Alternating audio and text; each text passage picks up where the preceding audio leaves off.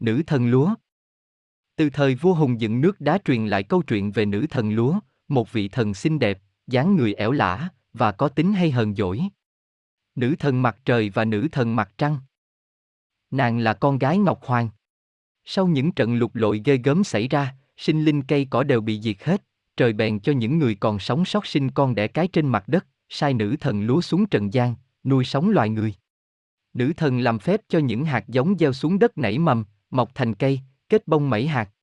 Lúa chín tự về nhà không cần gặt và không phải phơi phóng gì cả. Cần ăn, cứ ngắt bông vào nồi là lúa sẽ thành cơm. Một hôm cô con gái nhà kia đang bận việc. Sân chưa quét dọn, cửa kho cũng chưa mở, lúa ở ngoài đã ùn ùn kéo về. Cô gái cuốn quýt và đâm cáu. Sẵn tay đang cầm cái chổi, cô đập vào đầu bông lúa mà mắng. Người ta chưa dọn dẹp xong đã bò về. Gì mà hấp tấp thế?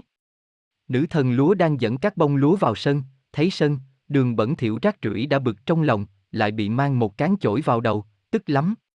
Cả đám lúa đều thốt lên. Muốn mệt thì ta cho mệt luôn. Từ nay có hái tre, liềm sắt cắt cổ tao, tao mới về. Từ đó nữ thần lúa dỗi, nhất định không cho lúa bò về nữa. Người Trần gian phải xuống tận ruộng lấy từng bông. Thấy vất vả mệt nhọc quá, người ta mới chế ra liềm hái để cắt lúa cho nhanh. Và lúa cũng không tự biến thành cơm nữa, mà phải phơi phóng, xây giả cho ra gạo. Sự hờn dỗi của nữ thần lúa còn đôi khi cay nghiệt hơn nữa. Nữ thần vẫn giận sự phủ phàng của con người, nên nhiều lần đã cấm không cho các bông lúa nảy nở. Có kết hạt cũng chỉ là lúa lép mà thôi. Vì thế sau này mỗi lần gặt xong là người Trần gian phải làm lễ cúng hồn lúa, cũng là cúng thần lúa. Có nơi không gọi như thế thì gọi là cúng cơm mới. Cúng hồn lúa, cơm mới, do các các gia đình tổ chức trong nhà mình. Các làng, các bản cũng phải mở những ngày hội chung để cúng thần lúa.